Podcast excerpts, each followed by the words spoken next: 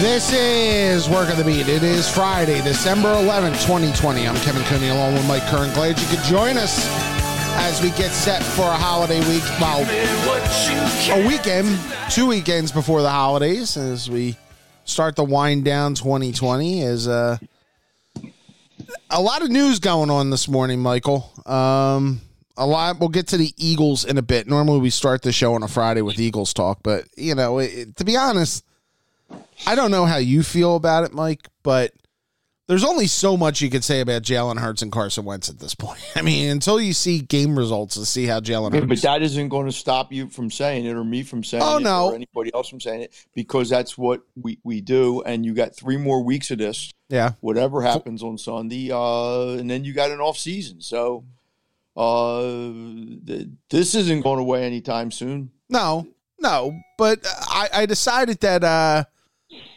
I decided to, to to really mix things up, and obviously there was news concerning the Phillies yesterday, so that's where we're going to start. We tried to get some uh, a couple of the beat writers on today uh, to discuss it, but they are on a holding pattern right now because the belief is that Dave Dombrowski will be announced, and there will be a Zoom call uh, at some point this afternoon uh, as the new Phillies team president. Of, Was this was this a sham bomb? Oh no, that's basketball. that's basketball. I've heard his name. like no, this was a. Stark bomb. Stark bomb. This was a Stark bomb. Jayson Stark was the first one to break it. Um, after it appeared Dave Dombrowski was going to sit this round out and uh, continue to work with the Nashville people who are trying to bring Major League Baseball to the Music City. He was having a home built down down there, and uh, Wow. apparently John Middleton And there's a pandemic going on. You can't move. and you can't move. I, I'm amazed. Um, How old is Dave Dombrowski? 64. Okay, so he's not young. He's not young. Okay. Uh, Um, k- kind of. Let me get your initial thoughts to the hire. I mean, here's a guy who here's a guy who has won two World Series.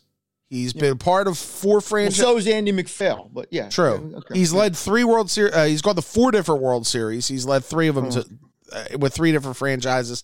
right. His the he was the guy who, if you're real going back, helped build the Expos team that Right. would have probably went to the World Series in '94. I mean, But he wasn't. Was he still with them in '94? no, he had gone to the Marlins at that point. Right. He had. Right, and then the Marlins won in '97. 97 and then they Um, and then they- then he went to Detroit with Jim Leyland. Right. He was. He had Jim Leyland. he had Jim Leyland there and he had Jim Leyland in um in uh, Miami. Miami. Yeah. Yeah, because that's the guy people wanted instead of Charlie. You know, and look, Charlie worked out. Jim might have worked out, and you know, I I like Jim Leyland. Um, didn't want to trade the left fielder. Uh, yeah, my, my fir- first of all, before I get into Dombrowski, what does this tell you about Andy MacPhail? really? No, and, and I'm not trying to pile on Andy. Um, I'm not a baseball person per se like you would be, but my God, I mean, this guy for the last couple, and this falls on the owner. I'm sorry. You brought him in. You let him bring Klentak in. And I will start by saying, do you think it's coincidental that what the Sixers did in the last month or so had anything to do with this? Because I don't think it's coincidental. Um no, and uh, let me float a theory out there. Okay, and it's a bit of a timeline and it'll be interesting to see if Middleton talks about it whenever they announce this. There's a couple bits of Palace intrigue that I, I think are going to be interesting to watch whenever the Zoom call happens. One, will Andy MacPhail even be there? Um, Doesn't matter. well, I, I'm just matter. saying, is Andy Yeah. is Andy Oh, oh, out the mean door will he be on the- immediately, or is he Will he be on the Zoom call? will he be there and, and leaving? You know what I mean? No, but what I'm saying is, do you mean on the Zoom call or do you mean in the organization? Uh, In the organization, Yeah, I don't think it matters because it's Dave Dombrowski's show. Dave Right. ain't coming in here to answer an Andy MacPhail. but will Andy? I guess the question is, does Andy transition out of it now, or does he wait till the end of his contract? You give him a salary and tell him to go. I whatever. It, it doesn't matter. Andy's not going to have anything to say with anything that has to do with this. It's Dave Dombrowski. You don't bring in a Dave Dombrowski. It's like when they brought Gillick in. You don't bring a guy like that in to not be the guy. You know, it's 64. This is his last rodeo. Yeah. I'm guessing. I mean, you said he was trying to get a team in Nashville.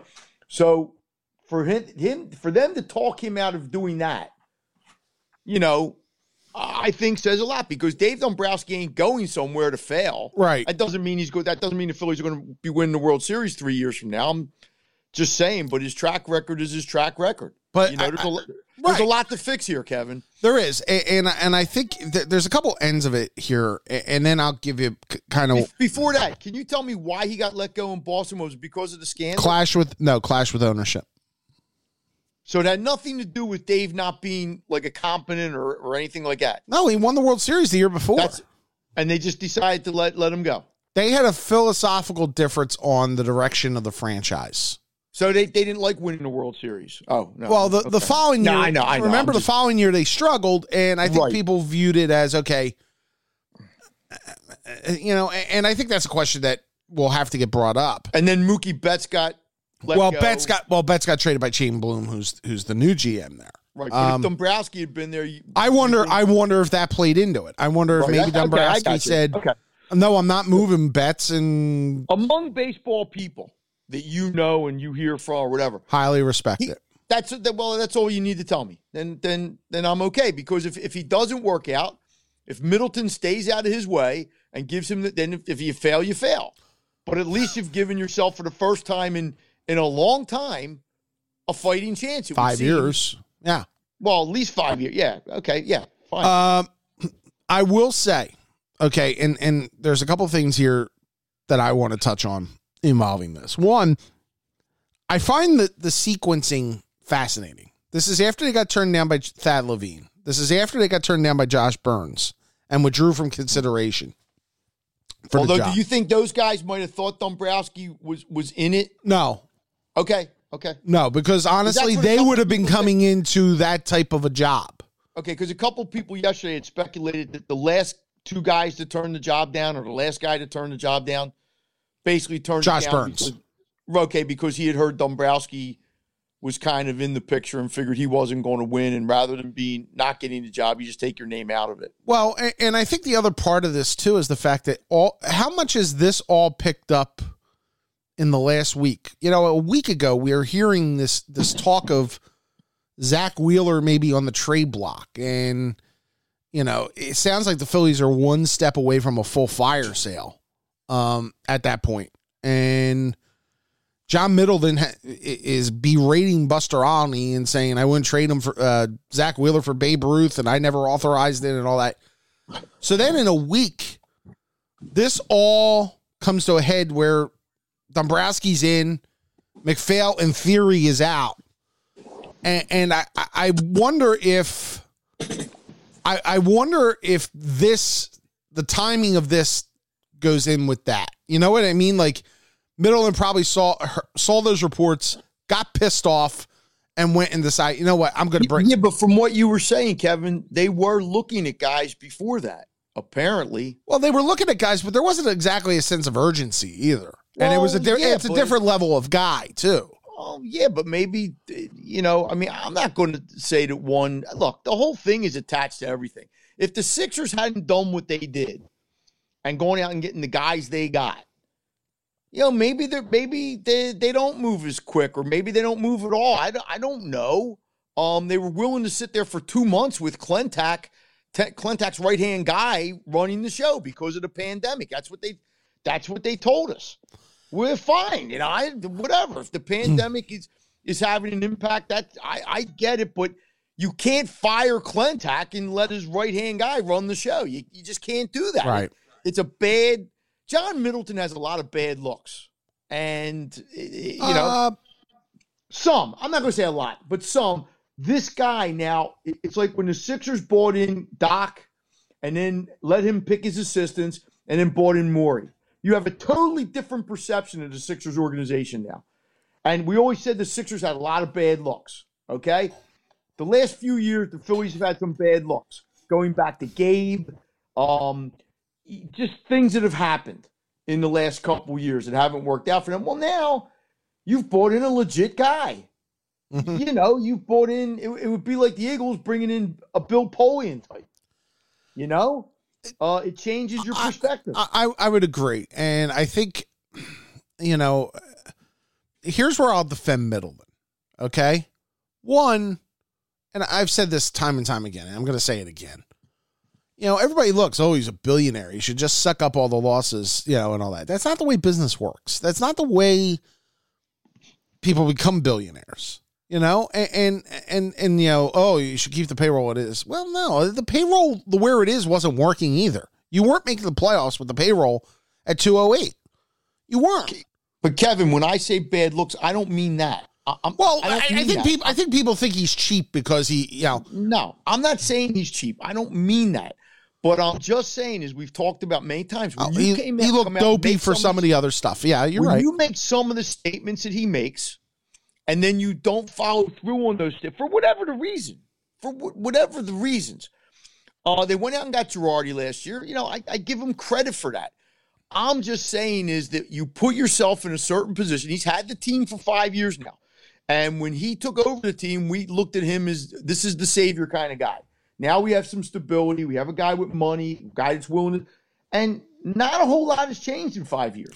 Even though you've went out and got Bryce Harper. Well, the, even though you went out and got Joe Girardi. Yeah, but you got to hire the right people. And he well, didn't hire, and he did, yeah, he didn't hire the right people when he and hired that, and MacPhail and Klentak like and, and It's like us and, trying to evaluate um um Jeff Lurie and saying, well, but he's got Howie Roseman.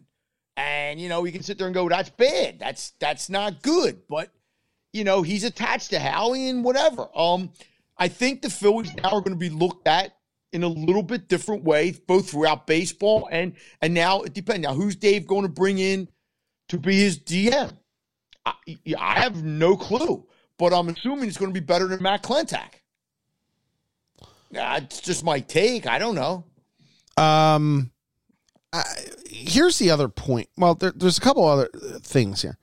You know, everybody looks at well when Dombrowski leaves an organization like he left the Tigers and he left the Red Sox and the Marlins. Well, you know, the minor league system was gutted.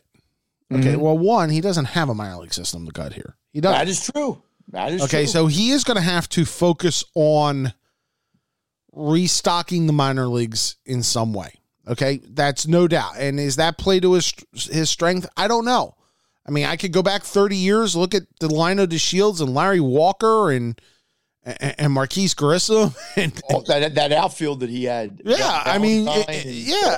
yeah. I mean, so, I, I mean, so I can I can look at that and go, you know, he's pretty damn good at restocking his system. It just wasn't the priority for the owners in the last two the, spots he was in. Mike Ilitch was never Mike town, Ilitch was never a worry about the minor league system guy, and neither is John Henry. He, they're for the, the problem, immediate results. The problem here, Kevin, is stocking the minor leagues ain't going to help you in the next year or two.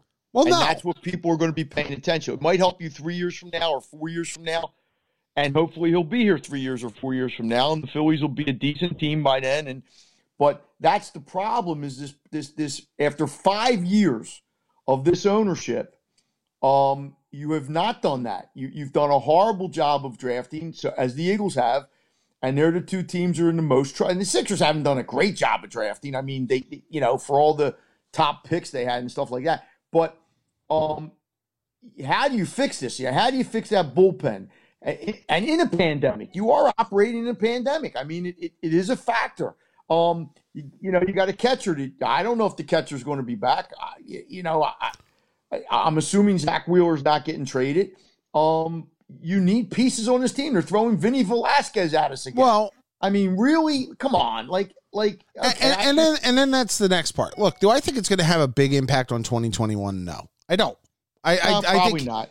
No, I, right. you know, I, one, we're a little late in the game. I mean, you know, I, I know it's early in the offseason, quote unquote. We're late in the game for getting kind of the the pieces, yeah, the the pieces on the field. He's going to need some time to kind of oversee whatever this is. But but maybe Kevin, you could be you can make enough of a difference next year to maybe at least make a run at a at a wild card. I don't know. He could, yeah, sure. You know, and, and that would be a start.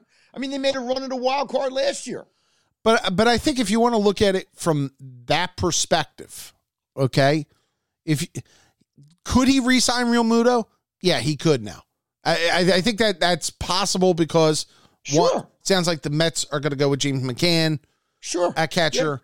Yep. That takes a large. Maybe you get Realmuto. It might be a shorter term deal. It may be a It, it, it, it may be a lesser number for a longer term deal. I don't know, but it, Yeah. there's something to be said for having an adult in the room, and that's If you're what Dave Dombrowski is. If you're Realmuto, would you sign a one year contract? Not one, Um, not one, Okay, two. two. Yeah, one. But No, see, at the end of two, though, he's going to be 32 years old, and I don't know if he would get that massive contract after. but the market will be more set because you will be presumably past the pandemic and past the and past the collective bargaining. well, okay, yeah, I- yeah. I'm. It's it's interesting. You're betting on uh, yourself. You are. Yeah. I mean that you're going to be still a real productive catcher. I mean, If they have 32. Realmuto back here next year, okay, I, I'm guessing the shortstop ain't going to be here. no, Okay, and they're talking about one or the other is going to be here. That's it. and they're trying to trade Segura, Seguro, right?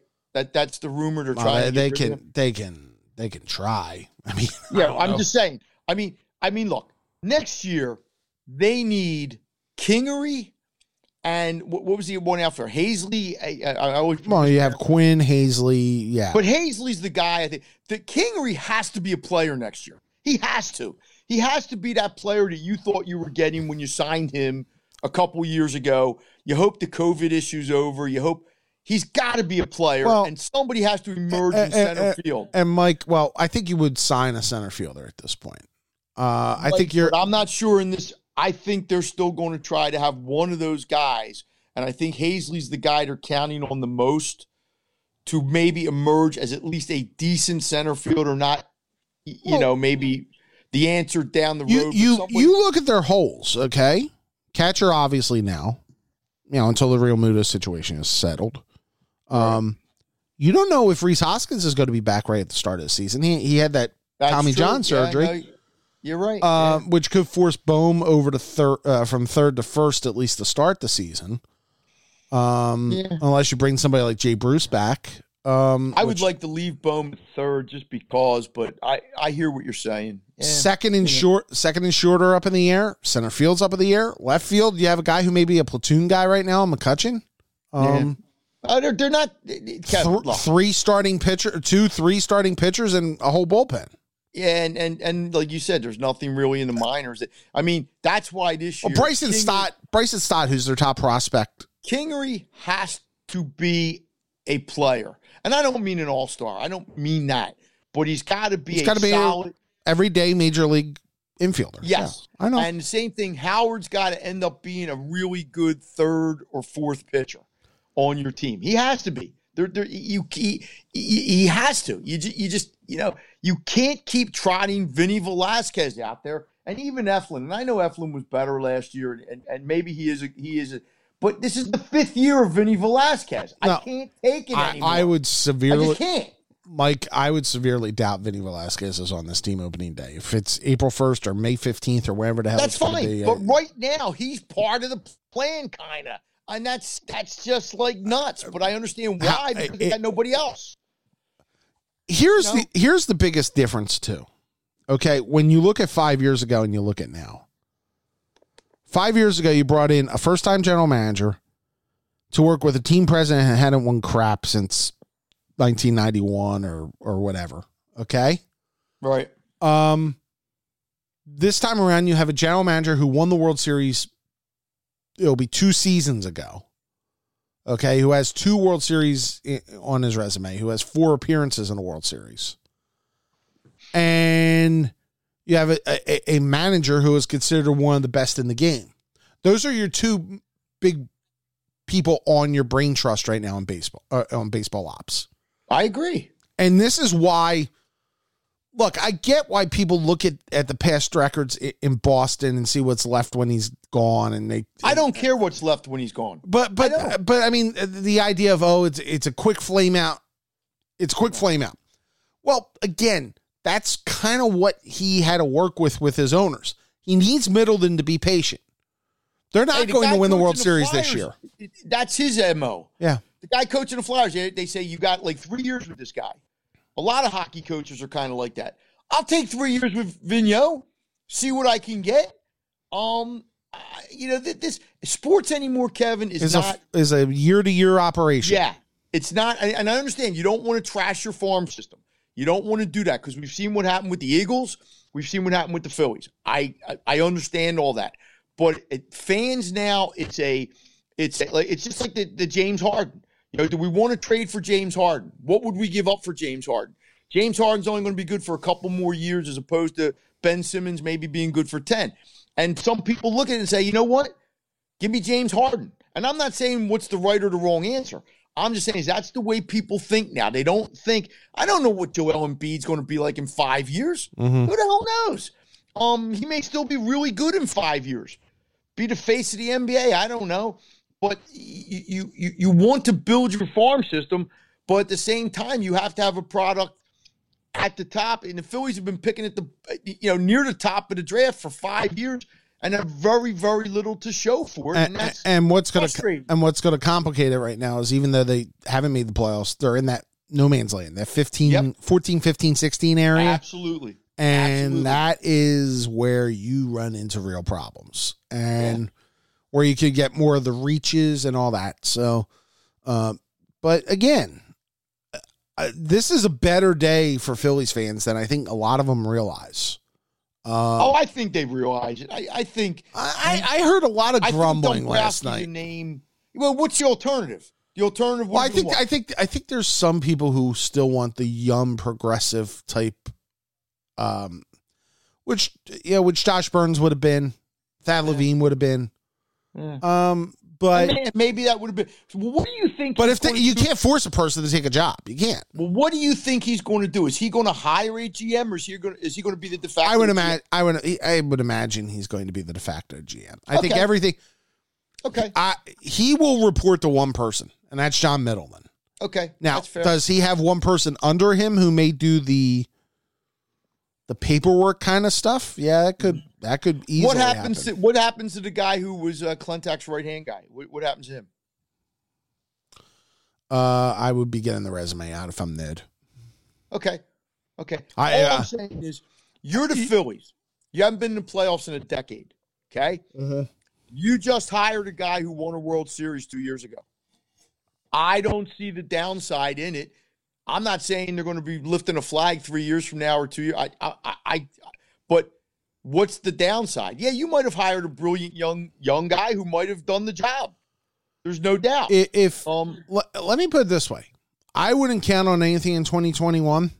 Okay, but assuming, and, and I'm hearing some scuttlebutt. One of one of my buddies who's still in the game says he's hearing that they're going to push the, they're going to give a short term extension on the CBA uh, because they feel like that the game's gonna, you know, they have to deal with the man, the coronavirus stuff first, and then they'll figure. So you wouldn't be dealing with the CBA till like twenty three or twenty. Twenty four, yeah. And the players are are okay with that.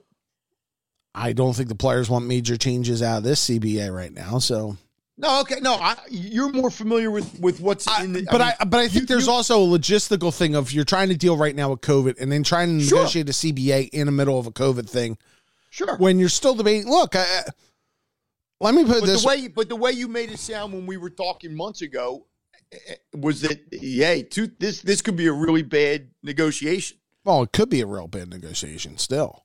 Yeah. Okay. But but I'm what I'm what I'm hearing is because they'd rather have they'd rather have labor stability. Well, I, I think they realize that this is not probably the market to to sure negotiate yeah. in. Yeah, and we should be. I mean, look, even the most um, pessimistic uh, pessimistic person would would think that in two years from now we should be in a, a much better financial situation. And, uh, and, and by the way, I'm not reporting that. That's just kind of a feeling I'm uh, that's fine. this person yeah, has. That's fine. Um, I just don't see. Look, you got to tell me if they didn't hire Dombrowski and they would have hired one of those guys you were talking about, if they were willing, you know. Well, and I and this know. is and this is my final point on it. Um, Dave Dombrowski's not overseeing the. Uh, uh, uh, Dave Dombrowski's not doing a teardown. Dave Dombrowski's not taking you back to a $110 million payroll. Is he going to bring in a, a, a different personnel guy who's going to be making the draft picks? Or, or? I, I think they just hired this guy last year. Uh, I think it's Brian Beard is his name, formerly the Yankees. Um, who apparently came highly recommended from Girardi. So it wouldn't surprise me if the guy who did well, the, the Yankees draft, have a good The Yankees Right. have a good farm system, Right. Well, this guy just came in last year, so they may And they give pick him at some the end time. of the draft. Uh, They, you know, they're picking last almost every year. So I mean, Uh, let me ask you: If you were the Phillies, what would you have done? What move would you have made? um, for for a personnel guy, like for, Right. for a Was GM, and was there a guy that you liked? Was there a guy I liked like Dombrowski. I didn't think they'd get him. Okay, but if I told you they could have Dombrowski or they could have the guy in Miami, wasn't the guy in Miami? Mike Hill. Wasn't there a couple guys? How about the guy in Kansas City who was highly? You know, I, I don't rule out JJ Picollo coming here to work under.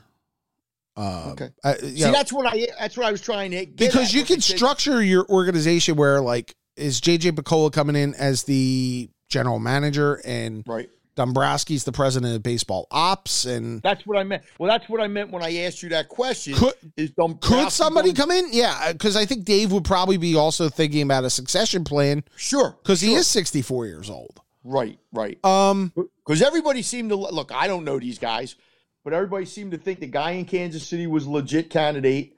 Um, and there was a couple other names that you know I'm not aware of. and, But and and I think what also and I hate to interrupt you on this, but I think the No, one no. I think the one thing also when you look at it, Andy came in and Andy was supposed to oversee baseball ops. Mhm. Uh, He was given the title of president. It wasn't president of baseball operations; it was president. was that what Gillick had? Was that his title? Gillick was president, period, because he he was just a fill in for um for when Montgomery got sick, Okay, okay. and, and just like No, I mean Gillick ten, in back in 08 or 07 or whenever Gillick. What was his? he was title? vice president and general vice president and general manager. Okay. David was always the the president under that. I got you. Okay. Um, I would say that you will see a clear line in the sand where Dave Dombrowski's only handling baseball operations. That when they announce this title, it will be something baseball only because I think personally, and, and I haven't talked to John Middleton about this, so I, maybe I'm out of out of school. I think that they were expecting that MacPhail would be more of a, a, a Gillick type who just cared about the baseball end and somebody else cared about the business end. Well, Andy dabbled in the ballpark crap and you know areas that Dave Buck could have easily handled. And so I, I think it's going to be clear that what you're getting right now is you're going to get a full time baseball guy. It's not a split among That's what I want. I It's want not split guy. where to move Ashburn Alley or where to move you know, No. Bulls Barbecue and all that. It, and and you know the the type You of could- lights in the Kevin, ballpark and all that crap. that. Yeah. Okay. I, I you know, I'll, I'll move Ashburn Alley or I'll move or I'll move the barbecue. No, I want a guy who is going to make this team better. That's the only thing I care about. And that's the only thing John Middleton should care about. And when the team gets better, The fans come back. don't care where the barbecue is. They'll be flocking to the ballpark again. And the like barbecue. they were. You know, they will um, flock to the barbecue. no, yes, but but that is not the reason they came, Came to the, ballpark. ballpark to begin with. That was the reason it became a happening. Well, you know, it became it- it they- became the hip place to be for five years. Um, and that's great. But the reason first and foremost was because the team got good. They came to the ballpark in the first year or two because of the first uh, because of Right, right, right, right. The other but stuff. then when the team got good on top of that, then the team know- became the main. yes. And at first they came to see Jim Thome. That's why Jim Thome was brought in here. You know, we're moving to a new ballpark. We have a guy who's hitting a lot of home runs. He's going to the Hall of Fame. And then you had Jimmy come up and Utley come up and Howard come up and Cole come up and hey, what did they have? Like 300 straight sellouts or something? Yeah. That's amazing. Uh, It's it's amazing, and and you know, and I think that can happen again. Maybe not sellouts because it's a tough for economic times now, and all, but you know what I'm saying. You can you can put thirty eight thousand in there on a fairly regular basis, and that place was hopping. It was a great place. You were down there all the time. Christ, you covered all the home games. I got I got spoiled. Yes, we all got spoiled. Like when when the Flyers used to, when you couldn't get a Flyers ticket back in the '80s. I mean, it was the hardest ticket in the world to come by. And then the Sixers. We've seen in the last few years the Sixers. That place was one of the biggest home court advantages in the NBA. Yeah. You know, that's what happens when you have a good team and it's marketed well. You don't really even have to market it. I No. mean, you know, it's just uh yeah. Let's go get some barbecue. Exactly. Um, all right, so that's the Phillies story. Um, by the way, next Friday, uh, in addition to our normal football hoot and nanny, and I'm just, we're we're we're lining up a couple guests for next couple weeks, so we're we're in pretty good shape with them. Uh, I'm not ready to announce them, but we've had some pretty good commitments that people want to come on the show. So, um, and hopefully there won't be press conferences that will. Uh, Dombrowski's coming on. I haven't tried that one yet. Okay. I would love to get John on Middleton. No shit. I mean, yeah, I mean, you know, I think John would be a good a good conversation on on a lot of ends. I don't think John's coming on this podcast, but that's just no. I can no. I guess it can't hurt to ask, but can do anything you want. Can do anything we want, but he is not coming on right now. Um, or maybe ever. Um, but also next week, I I, I got story out on my train of thought. Um, next week, I'm going to next Friday reveal my Hall of Fame ballot uh, on here. Um, we can go over it. I know Mike's Mike loves this stuff, right? I, I am of the belief. I agree with Rich Hoffman that the writers should not vote on this. I find it very, very weird that the people who cover the game, even though they might know about it, because too many guys have gotten left out of the Hall of Fame or put into the Hall of Fame mm-hmm. because of how they acted with the media. That is bogus bullshit. It should have nothing to do with it. The guy from the Orioles, Eddie Murray, should never have had to wait as long as he waited because he was an idiot. Waited two years, I think. That, that's fine. It should never come into play. Phil Rizzuto shouldn't be in the Hall of Fame because he was a, a nice guy and a Yankee. That was a Veterans Committee guy. Yeah, and I'm not saying Phil Rizzuto shouldn't be in the Hall of Fame, but there were guys who got in because they're good guys. Um, I still think Albert Belle should be in the Hall of Fame, and he was one of the biggest pricks apparently walking the face of the earth. Media should have nothing to do with it. They well, should never vote on what they cover. It's it's well, wrong. We'll discuss. We'll discuss this next week because, just, uh, but, should, but I will give my ballot next week. Yeah, that's fine. But like I said, there should I, I like the way the NFL kind of does it. Um, sort of. I mean, and there's there's false. I know the one, the Naismith Hall of Fame up in um the, the basketball one. There's a lot of issues with that. Jimmy McConnell, the great late Jimmy McConnell, God bless him. I loved o- him. O'Connell. O'Connell, my bad. Used to tell me all the time the horror stories that went on with the voting for that one. Yeah. Um, and it, it's just as bad. But there's no right. There's no way to do it that's perfect. There, there just isn't. Um, but I just think when you get guys who have grudges, and I'm not saying you do, Kevin. I don't mean no, that, I. But but you know what I'm talking about. I know. Um, you know, and and and it probably came into play with Dick Allen. Um, although I still say Dick Allen's not like a surefire guy where you just say he's in. But man, it's just you know Albert Belle. Look at Albert Belle's ten years, and tell me how he's not a Hall of Famer. I, I just don't get it. His numbers were incredible for a decade, and that to me is a testament to a Hall of Famer. If you were one of the best players in your sport for a decade, you're not, and, and it goes back to what's what's the one guy in the NFL, um, Drew Pearson, the wide receiver for the Cowboys, who's the only guy on the all-decade team for the '80s who's not in the Hall of Fame or the '70s. Was it the '70s? Might mm-hmm. be the '70s. Albert Albert Belle, I should point out to people. Uh, Albert Belle hit 295, had a slugging percentage of 564, uh, right. Uh, 381 homers, 1239 RBIs over 12 years. Right. Um, and that's his career. He was a lot better, obviously, with Cleveland, mm-hmm. uh, where you know he averaged. You know, he was 242 homers in six years in Cleveland, or in eight years in Cleveland. Yeah. And then 60 in Baltimore, 79 in uh, Chicago. Mm. So, and I could, like I said, maybe he's not a surefire. Maybe I'm overstating the fact, but I know I looked at his numbers a couple times. Mm-hmm. Some of the years he put together, and it was just like incredible. Yeah, yeah. I mean, he had he had 50 and 126 one year, 50 homers, 126 RBIs, 48 and 148 and 96. He was a five time All Star. Yeah. 48 and 148, man. I mean, and and yeah, I mean, maybe, look, maybe he's not a surefire. Top, top three, top three in MVP voting three straight years. Yeah, it just seems to me that one of the things that held has held him back was the fact that he was a prick. Yeah, and like Harold much. Baines is Harold Baines is in because he's a good guy. Again, um, I will point out Harold Baines was the Veterans Committee. But. Sure, sure. No, no, no. I, I, how can let me ask you this question: How can Dick Allen, in the only year he came on the ballot, get three percent of the votes?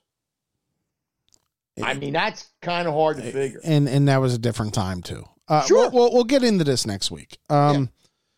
All right. Eagles news this morning. Jason Peters' season, perhaps probably his career, are over. He has uh, probably. Uh, if he's playing next year, something's wrong. Our buddy John Clark has reported that Jason Peters wants to play next year. Uh, it, uh, well, you know what? It better God not be for this. Let team. him play for some other team. Yep. Uh, I, I just, you know. I mean, he, he's entered the Willie Mays stumbling around in center field mode. He's worse than that. It's it's worse than that because Willie at least could stumble. I mean, look, I love the guy. He's a Hall of Famer. He's going in the Hall of Fame as an Eagle. God bless him. He couldn't block you and me. And what's to make me believe that at 38 his foot's going to heal? Well, he's having he's having surgery. That's wonderful. He's 38 years old. He's got a lot of miles on a Hall of Fame body. God bless him, but my God, I, will tell the story of my mechanic Howard. My mechanic, my father had a 1987 cut, uh, Oldsmobile Cutlass. Good that car he, that he drove around in. It was 2015, or I'm sorry, no, 20 of uh, 2005. Um, and my father literally, like everything was rusting off and falling off and everything. He had like the odometer had stopped, or the the the odometer had stopped working, and all that. And my mechanic Howard went to my dad and went, "It's time. It's time." It's time. Just you know, it's like somebody has to step in and say, "Jason, it's time." Well, remember, nobody signed him this year, Kevin, until Brandon Brooks got hurt. Yeah, no, nobody's rooting for a job, uh, Howie to keep the job more than Jason Peters. Right, but I mean, there's nobody in the league that wanted him for whatever he was asking for. I don't know what he was asking for. And then Brandon Brooks got hurt, mm-hmm. and, and he was back. Decided they needed a right guard, and here's Jason Peters. Okay, and then the left tackle goes down, and now all of a sudden, oh, we got to give him two more million dollars or three or whatever the hell they gave him to play left tackle. And every week he was getting pushed back. And you know, we we wonder about Carson Wentz and why Carson is having. Yeah, part of it's on Carson. That's but part of it is because his left tackle was allowing the other teams whatever to like live in Carson's face, and right. you know, and there was nothing they could do about it because they had nobody else. So Nate Herbig will start at guard against the Saints on Sunday. Um, in a game that, to be honest, is defined by one thing: how Jalen Hurts plays. I mean, th- this is yep. That's it. That's it. That's it. It's not That's even it. win or lose. It's did Jalen Hurts play well? Yeah, and like I said to you, look, I, there are some people who are predicting. I'm, you know, I listen to ESPN a lot. Whatever the guy, some guys are predicting it's going to be ugly because of the Saints defense and this and that. I don't know how much the Saints are going to care. It's their third straight road game. I don't know what that means. They get the Chiefs next week. And I don't know what that means in a world where home there's no home field anymore. You know, you're flying into a city, you're playing, whatever. Um, no Drew Saints, Brees, by the way. If the Saints care, if the Saints care, they're going to win the game. They might not win it by three touchdowns. They might only win it by a touchdown or whatever, but they're going to win even with Taysom Hill, whatever. I think the Eagles will play better just because it's a change. They looked a little better at the end of the game last week, playing against a, a Packers defense that didn't care at that point. So we'll see what happens. I mean, the Saints are going to try to throw stuff at him to confuse him, which might not be hard to do. Uh, supposedly, the Eagles coach is now going to come up with a better game plan to help his quarterback. Oh, what a novel idea after 12 weeks of dropping Carson Wentz back. If they drop Hurts back in the pocket more than five or, t- or 10 times, they're nuts. But okay, will they run the ball more? We'll see. Um, but yeah, he's going to have some good moments. He's going to make some plays. He's going to make some plays with his feet. He's going to make some, th- and then he's going to have some bad moments. And you know, uh, uh I'm, I'm not going to make judgments after this game that, oh my God, he's Johnny Unitas, or oh my God, he's he's Kevin Kolb. I mean, you know, we're going to, and, and I think barring something stupid, we're going to see him in the last three games. Now, I don't know. The worst thing, Kevin, that can happen to this team, and I mean this sincerely, is that they win three of these last four games and J- and Hurts looks okay. The worst thing. Because now you've you've Yo, you created the circus for July. Yeah. it's going to be a circus into next season. Mhm. You know, Carson Wentz ain't going anywhere.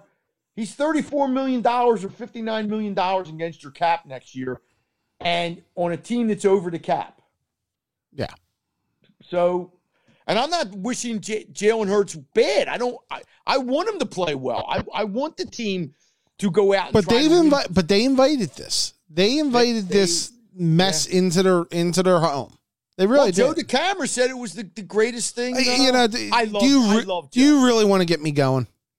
well, I love Joe. That I, I, I like Joe, but I don't that is the most asinine thing I I've ever heard. Asinine. I'm supposed to be thankful for Jalen Hurts. Why? Because it means Carson ain't going to play Well- the last four games. I get that part of it. I didn't want to see Carson play four more games like the first 12. I I, I don't need any of that. But Jalen Hurts, You- in my opinion, is not the answer long term. He may prove me wrong. I love Jalen Hurts. I loved him in college. I thought what he did in that SEC championship game that year was one of the greatest things I've ever seen in college football. That he sat the whole year after losing the job to Tua, came off the bench and propelled his Bama team to a victory. That showed me so much about who Jalen Hurts is. But I'm not sure that two years from now or three years from now, he's the guy who can be leading the Eagles to a playoffs. I don't know that. I see now. You got me really like wanting to go off. You can do whatever you want. I, this is why I don't get on Twitter, Kevin. I tried to explain this to you 150 times All right. over the course of my life. all right, I'm gonna. say I'm, you know, th- I, I, I, you know, you're right. I like Joe personally is a good guy. Okay, Yes, he is. that is the most asinine statement I've ever heard in my life. That I should thank an incompetent general manager who has trouble drafting in a normal set of circumstances. I should thank him for eh, like literally seven months after signing a franchise quarterback to a $130 million extension. I'm supposed to thank him for going out of his way to sabotage that same quarterback. That's well, ridiculous. You're, you're thankful. This is what you're. I, I, I can only assume Joe meant it this way: that if you didn't have Jalen Hurts, Sudfeld would be playing. Okay. By the way, they tried to tell us two years ago how good they felt about Sudfeld, and sign him to an extension. Yeah. And, and I understand teams say that. They, they, I, I get it. But um, what I think Joe was trying to say was we would have four more weeks of Carson, which nobody needed to see this year. Next year, you have to hope that you see better Carson, or you would have been seeing Sudfeld. I'm assuming because nobody would care. The one thing is, people now care about this game on Sunday. They're interested because of Jalen Hurts. If Sudfeld was playing this Sunday, you wouldn't give a crap. If Carson was playing this Sunday, you wouldn't give a crap. Now you give a crap. Marginally, re- but yeah. for reasons that for reasons that you don't want to give a crap. And we will But- never know. You, we, me and you will never know how much them drafting Jalen Hurts affected this season. We'll never know. and, and and then I mean, look, and I get that sometimes guys say stuff to provoke phone callers and and to get everybody's ire up, and maybe Joe was trying to do that. I don't know. I mean, I you know, in a strange way, I almost hope it was that, as opposed to actually believing that nonsense. I mean, because I think Joe's a good guy. Uh, well, if Jalen Hurts turns out to be the Eagles' starting quarterback going forward, then Joe's right. And you don't know the answer to that, and I I don't know it. Yeah, you're right. Right. So he he will be right in that sense. Right now, I am not convinced that Jalen Hurts is going to be that person. I hope I'm wrong. I hope that I hope that Carson Wentz returns to being Carson Wentz next year, or that Jalen Hurts is is Dak Prescott going forward. Um, I just I'm not sure of either of those things. That's why I can't get on board with that right now at this minute. But we don't have anything else to get on board with. So I'm grasping at straws. Um, let me change topics because, to be honest, I said this at the beginning of the show. Hurts and Wentz, nothing's going to change until they actually play on Sunday. I mean, it, it, it's something that it's there. And, and Kevin, this situation is not going away. I get it. Will not be resolved until next year's training camp or next year's games. And I'm if like if you're asking me right now what I think, I think Carson Wentz is their starting quarterback game one next I year. agree. So because there's no other financial option. Right. So in some I'll be honest, I think I think Carson Wentz is going to end up starting again at some point this year. Yeah, I'm, well, I'm not sure of that. You might be right, but I guess what I'm saying is it doesn't. It almost doesn't matter what Jalen Hurts does in these four games, because if Jalen Hurts really looks good, you're going to take a 34 million dollar cap hit, or you're to make him a backup. 30, yeah, I. But I don't understand who's going to trade for him, and you're still taking a 34 million dollar hit. If the Eagles trade him, he's going to count 34 million dollars towards their cap. Now the, I wonder if and I, you know, Andrew Brandt has been on a couple places, and I, I, I probably should have heard this answer. Um, I wonder if you can rework the contract to make it easier for them to not to absorb a cap hit and make him more appealing for a team who would be trading. I don't him. think so. I've I, what I've heard is that he counts even if they trade him he counts. Now, I don't understand this because I would think the other team would have to be picking up the salary. But I, look, I'm not the cap. I think it's a signing bonus thing. It's it no. The signing bonus is where the 59 where it goes up to 59 million if they cut him. If they cut him before, I think it's it's March. I think there's a date. The third day of the league year. I did hear. Okay, that. whatever. He's 59 million. 59. That's one third of your cap. Yep. For a guy who ain't playing for you. Mm-hmm. That's that's has any team in NFL history ever done that? No. Okay. So if you like if if the Eagles could trade him and get rid of the 34 million, I'm like, okay. Who's going to do that? I don't have the faintest clue. Um they're in a bad spot. I'm convinced that Carson Wentz is going to be their starting quarterback unless Jalen Hurts is Dak Prescott by next training camp, and the Eagles just say, "Hell, we got to play Dak. I mean, we got to play um, Jalen because he's better." You know, if Carson Wentz never gets better than what he's been this year, well, that's you. You got to at some point you got to say, "Hey, we can't do this. We because we can't win games like this."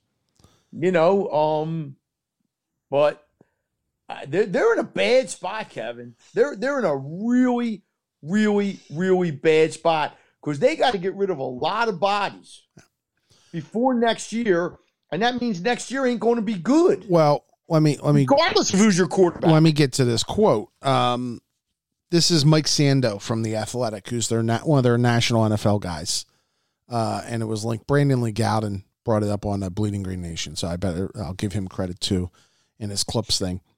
He uh, a cap manager from another team struggled to find enough players. I, to, I heard this quote to release to comply with the 175 million dollar cap for next season. Holy shit! The cap manager said at yep. one point they're screwed yeah. in general. Fi- yep. He said a few minutes later, finally, this is a bear. I would advocate tearing it all down and starting over. Another t- uh, top exec from another team said. Do you do that with Carson? Do you trade Carson, play Hurts for a year, see where it goes before because he could be a runaround guy? It all depends who you hire as head coach. It, it, it, here's the biggest problem. Aside from Howie's three horrible drafts, and, and, and, I think you're being kind, just three, but go ahead. Well, well, no, I'm saying, but since the Super Bowl, I mean, right. you, oh, you know, okay. before, uh, yeah, before that, yeah. The problem is if if you put me in Jeffrey Lurie's, uh, uh, I, am Jeffrey Lurie. I can do what I want. I probably blow it up. Damn up. right, Ken. Okay, but Jeffrey Lurie has vested relationships in this. So it's not as easy, or maybe it is. I mean, I don't, but I'm just saying, Jeffrey has a relationship with Howie. He's got some kind of a relationship with Doug. I don't know what, but and and they do have a Super Bowl three years ago that you, you know put you over the hump as yep. far as an owner. Mm-hmm. Now, I, so I don't know going forward what he's willing to do. I would blow it up because I don't think the coach can work with this quarterback. I just don't think he can. Maybe he can work with Hurts better than he can work. He needs a quarterback like Nick Foles, who's going to run the West Coast offense the way he wants the West Coast offense run. And it didn't always work with Foles either. But think about this. I'll go back to the point I was trying to make about let's say if Hurts won three of these last four games, which means they'd have to steal an upset somewhere, beat the Cowboys, and beat the Washingtons. And the Eagles somehow, whether they get into the playoffs or not at that point, I still don't think they can. But whether they did or not, for the third time in four years, you would have had a backup quarterback saving your season, so to speak. And your other quarterback had to save the season last year by winning those last four games after losing to the Dolphins. But you had Foles saving 17, you had um, Foles saving 18, and then you would have Hurts saving 2020. What does that say going forward? You know, the three times in four years, and you, you know, it, it, it. I just think, I don't think, I think Doug's going to have to take the hit. I, I think that's what's going to come out of all this, unless something in these last four weeks, you know, whatever. They're not going to be good next year, Kevin. No. Just there's no way they can be good next year. Nope. And the fact that you have Whiteside and and Reagor and Dillard and and guys like Jones who aren't here anymore and, and all this who had to be parts of this thing next year because you're going to have to get rid of probably Brandon Graham. You, I mean, you, you spend so much money on your defensive line. It's it's incredible with some of these guys. You've got um DeSean Jackson and and and Alshon are still going to count against your cap next year. Yep. How is that possible? How can Howie go into Jeffrey in a meeting and defend himself? You can't. But is he going to get rid of him? I don't know. Um. By the way, while you were talking, the Phillies made it official. Dave Dombrowski, Uh, What's his title? first ever president of baseball operations. Okay. Uh, so he's not the general manager. Uh, well, no, he would be the president, which would obviously oversee everything on the baseball end. But the, but like what you were saying before, could there be the like the guy from Kansas City come in to be the general manager who works under him? Or Um, is that or is that stupid to do that? I don't know. Uh, that'll be something that'll get asked at, at the press conference. Yeah. uh, the John Middleton quote. This is a great day for the Philadelphia Phillies. David Dombrowski is one of the most accomplished executives this great game has ever seen. We're thrilled to welcome the Philadelphia. Between David and Joe Girardi, we now have two of the best people in place to set us back on a path where we want to be, and that is the postseason and contending for world championships, plural. Yep. Um, Let me ask you a question. Didn't they sort of say that about MacPhail when they brought him in? uh, I would love to actually go back and read that e- email. But I'm just saying, I'm guessing when they introduced MacPhail, yeah, I'm sure. he had the two World Series and he'd taken another team to a World Series, right? Or the Cubs almost made the World Series. Yep. Um, if not for Bartman. Um, yeah. And I'm not knocking Dombrowski. I don't mean it that way, but I'm saying I'm sure John Middleton thought much the same about MacPhail when he bought him in, and that didn't turn out right now. They didn't have Girardi at the time. Right. They were dealing with different managers, but um, it- by the way, it's interesting. This next paragraph, and and then I'll go back to we'll get to the football picks after this. I promise. Um, in addition to his success at the major league level, this is the next paragraph. This would be the th- like the fourth paragraph of the press release. did he bury the lead? Dum- no. Dombrowski has had some prominent first round selections during his career. Some of the notable names he's had, okay? Rondell White, Cliff Floyd in Montreal, Charles Johnson, Mark Kotsay, Josh Beckett, Adrian Gonzalez in Florida, Justin Verlander, Cameron Maybin, Andrew Miller, Rick Porcello, and Nick Castellanos in uh, Detroit. Five of Dombrowski's fir- former first round selections with the Tigers are in the top 12 of w- overall career war among the franchise's first rounders, according to baseball reference. Verlander, Porcello, Maybin, Castellanos, and Miller. Finally, the 16 first round selections, including 13 supplemental picks he made while he was in Detroit, including supplemental picks he made while he was in Detroit. 13 had played in the major leagues. So they're now trying. They're trying to sell people, and, and this is a great move by the Phillies PR department. They're showing his track record when it comes to development, as opposed to just being the guy who comes in and burns it to ground. Yeah, I. That's one. Yeah, that's fine. I, No, I, I mean those are some no pretty good problem. names. Those are some really good names in some of them. So I'm not. I'm. uh, Look, I, I'm all for it. I mean, look, I, I, had it. We'd had enough of MacPhail. I was just gonna say, is it you're all for it because it's anybody but Andy MacPhail no, at this point? no, I'm, I mean, look, the guy won a World Series two years ago. Yeah. How can I be down about that?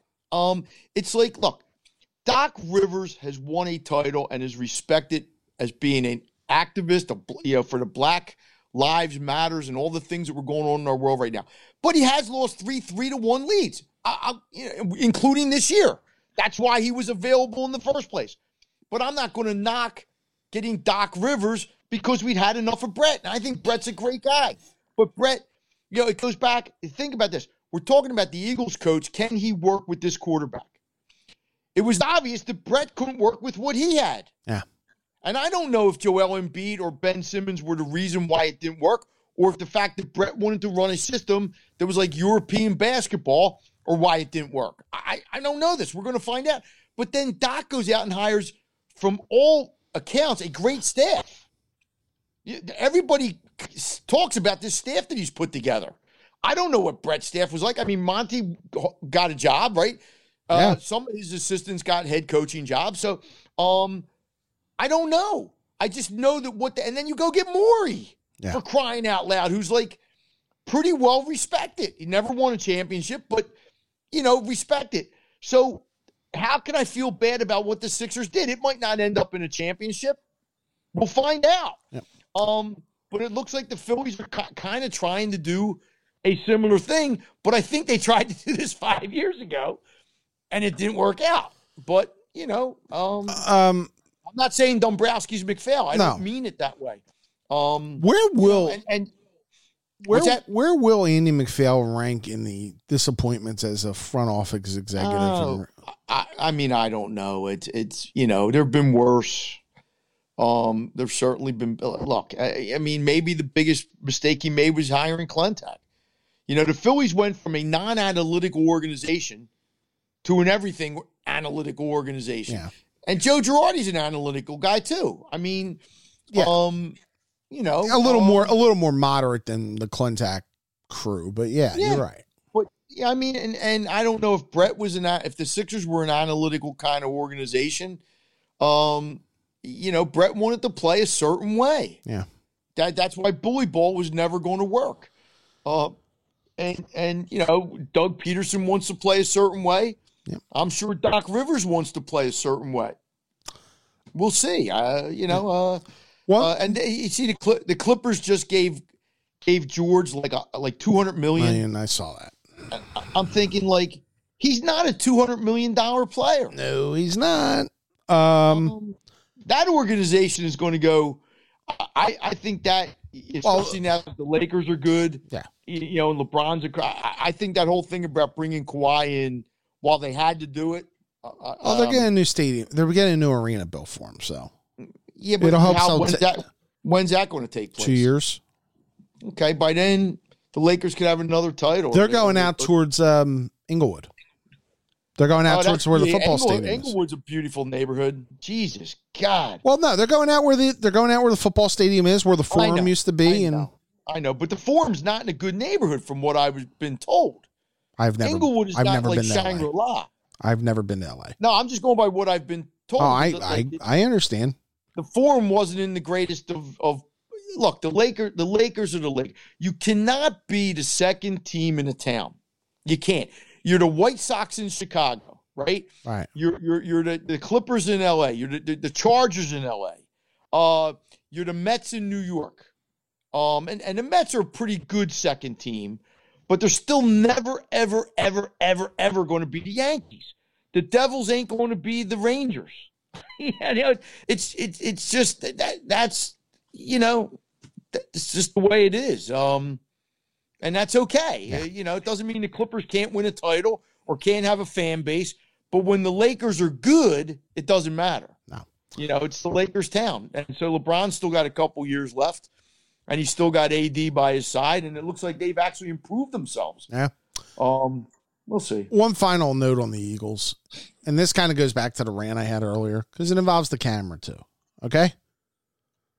Uh, you know, Malcolm Jenkins came out this week and talked about feeling disrespected. And oh, how could you feel disrespected? He ended up going to a better place and get a lot of money and all that. The, the point was the Eagles, like he, he, you know, he was underpaid for what he did here, in a sense. If you look at his value compared to other safeties on the market, okay. And I know people are going to go, "Oh, how can you say any athletes are underpaid?" Okay. The Eagles last year told him, "Hey, come on in. Don't do a hold out there in training camp. We'll talk." And then they then they pretty much never talked. They sold him a bill of goods. So an athlete's going to feel disrespected and all that. And I think part of it is Malcolm's probably trying to pump himself up this week to, to face the Eagles. You know, it's a, uh, going up against my old team and all that. You know, uh, I, I, I, you know, I think sometimes people have to understand that athletes, athletes can feel like they've been shafted, even with the money. And, and I will say this to you, I like, I, I like Jenkins what he did here. I don't ever want to hear the word disrespected. I hate that flipping word because all it is is a guy. And, and, look, I don't know what conversations went on between him and Howie or whatever, and maybe he did get screwed. I don't care. The disrespected crap, I hate that. It's like, well, I went to, you know, we, we had a difference of a million dollars or two million, you know, and every athlete that leaves is disrespected. You know, we heard it with the linebacker that left the Eagles t- t- 17 years ago. Um, you know, Seth Joyner, not Seth, was it Seth or, or the other guy? Um, uh, the Axeman who, you know, went to Jeremiah Trotter. I, I, don't care. I don't care mm-hmm. if he was disrespect. Yeah, I, I hate that. It's like, what does this? It's the most overused word in sports anymore. I'm disre. Everybody's disrespected. To was disrespected. This guy's disrespected. All that means is I didn't get as much money as I wanted. That's all that means, Kevin. Bottom line. And maybe Howie's the biggest asshole in the world. And maybe Howie goes into a room and tried to to to to, to run this guy over to Coles over a million dollars. That's fine. But don't come back eight months later and t- tell me how you. No, you're playing on the Saints. They have a chance to win a Super Bowl. I, I don't care about, you know, you gave a lot to Philadelphia and we appreciated it. The people in Philadelphia appreciated what you meant to the city. Leave it at that. Mm. I, you know, I don't want to hear about how the Eagles try. That that's fine. Whatever. Just go play for the Saints, win a Super Bowl. I hope they do win a Super Bowl because I've picked the Saints like the last three years and they didn't. But I, I don't want to hear that. I, I don't. I, I, don't need it, especially like this week. You know, really, just come back and, and if the if the stands were full, they give you a standing ovation, and go out and play your game. And and I hope he gets a ring out of it, another ring out of it to go with the one he won with the Saints and the Eagles. He'll have three. But don't don't don't. I, I hate that disrespected when they throw that into the ring. I don't want to hear that. By the way, the the Dombrowski count, uh, contract four years, twenty million. Yeah, that's a yeah. If they win a World Series in four years, it'll be a bargain. It'll be a bargain. All right, you ready for some football picks? Sure, why not? All right. Are they still playing college football? Uh, yeah, somewhat. Okay. Just point me where you wanna go. Take me to the action Take me to the track. Take me to a party working all my life.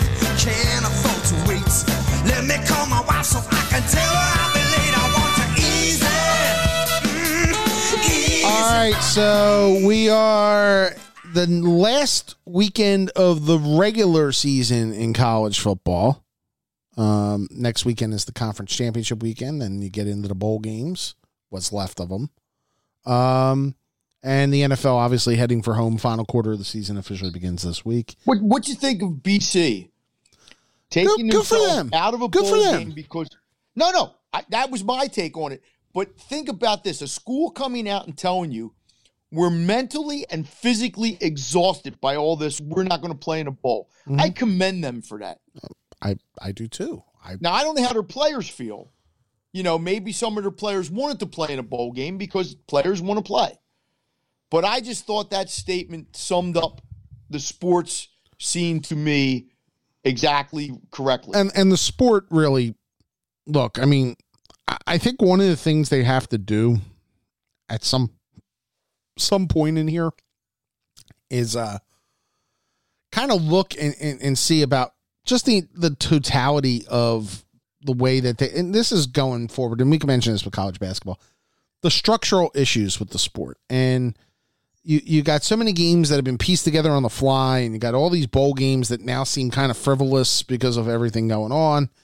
Um, I, you know, I, I, the playoffs kind of made a lot of this insignificant anyway. So are you better off just breaking the money down for television and everything and cut back on the number of bowls? I don't know. Uh, but I think that there's something. You think that they're going to cut back? Kevin, you're living in a dream fantasy. I am. It, it, it's you, you're you're so out of touch with reality of life. It's all about money, and it, it's and in the pros, it's about money, which it should be about money. They're about money. Yeah, but Mike, I, I will, Colleges, Mike, I, Mike, I'll say this. I think that when you, you know, the old thing, if you break a habit, you, you know, if you break a routine, it's tough to get back in it. I think that somebody at ESPN, you eh, look, the, the finances for a lot of this stuff are going to go down. ESPN pays for a lot of the bowl games. Um, I think they may look at it this year with the cap crunch, uh, with the money crunch they have, and go, "Do we need forty bowl games?" It's an interesting. Well, they're question. the ones that create. They're the ones that created the forty bowl games. I know, and maybe now they well, have second thoughts. I, well, look, that, but that's not a college football question. That's an well, ESPN. I think the co- no, but I, will say the college football question is, and it's the same in college basketball. Should there be an over? There's been a vacuum of leadership in this whole situation this year. Would you agree? But there's not going to be a grand poobah of college football. Okay. Okay. If you ask Temple, if Temple goes six and six next year, and here's the question: Temple, you can go to a bowl game at six and six. It's the 42nd best bowl game. Do you want to go? Temple's going to say yes. Yeah. I want to go to a bowl game because that's what kids play for. Go to a bowl game. You're not going to go back to where only 25 or 30 teams go to bowl games. Yeah. It ain't going. It ain't that ain't that ain't the way the world works. All right, we're going to go to a bowl game. We're going to play it. Um, and that's and and another year or two we'll be back to normal, and there'll be 45 bowl games or whatever the hell bowl. You know, there's going to be teams going to bowl games this year with losing records. We've had teams go to bowl games with losing records in the past. It's it's it's not a reward anymore. No. Used to be a reward for having a great season, and the playoffs have have screwed the bowls anyway. If they ever go to eight playoff teams, which they're probably going to go to at some point, and maybe the 64 football teams break off because that was the recommendation that came down last week. Yep. Which probably makes the most sense. Uh, um, would Temple be one of those 64 teams? Probably not. No, they wouldn't. So you know. We should point out six games among top 25 teams have been canceled or postponed. Yeah. Uh, yeah. Totaling. Oh, before, before you get into that, I got to pass something on to you. Go. I was with somebody last night uh, okay. uh, because we did our Toys for Tots thing. Oh, okay. Eddie Park was there. And actually, even though under the circumstances, you know, it was hard, people came out. It was amazing what people give. I would have come out uh, if I known, but okay. It's okay. I didn't want to. I didn't want you going down there with the COVID and all that kind of crap. Yeah, the we'll funny part was I drove around anyway. Well, we'll get you next year. Okay. Um, because Eddie had tweeted it out, but you probably don't follow Eddie. And oh, I, I follow Eddie. It just probably slipped through. Don't worry about it. It's okay. okay. But what I'm saying, like one lady showed up with six bags of toys. I looked at her. I said, "Ma'am," you know, and she goes, "Look, I run a baking business. I had some extra money. People in South Philly are and I'm not just signaling them out, but they kind of have a bond down there. They're yeah. South Philly. And but anyway, somebody from Villanova came down. Sure. And we were talking, and I hadn't seen this person in a while. We had he said the situation at Mohegan Sun for Villanova's basketball team was dreadful. He said, now these kids were up there for what, a couple weeks, was yeah. it, or a week and a half? Yep. Couldn't go out there. They they went, they got a they practiced, they got a box like lunch or something. They went back to their rooms. They couldn't work out. He said they basically were sequestered. And this was for the whole traveling party. He said, mm-hmm. Mike, it was brutal. This is what the, and I know kids want to play. I, I, I get, but people don't understand what these kids, I think, are going through. No, I know. To play these games, and they don't care. And Coach K, I thought did a, I thought Coach K was was honest. I know people, but say, he took crap for it. He did take crap for it.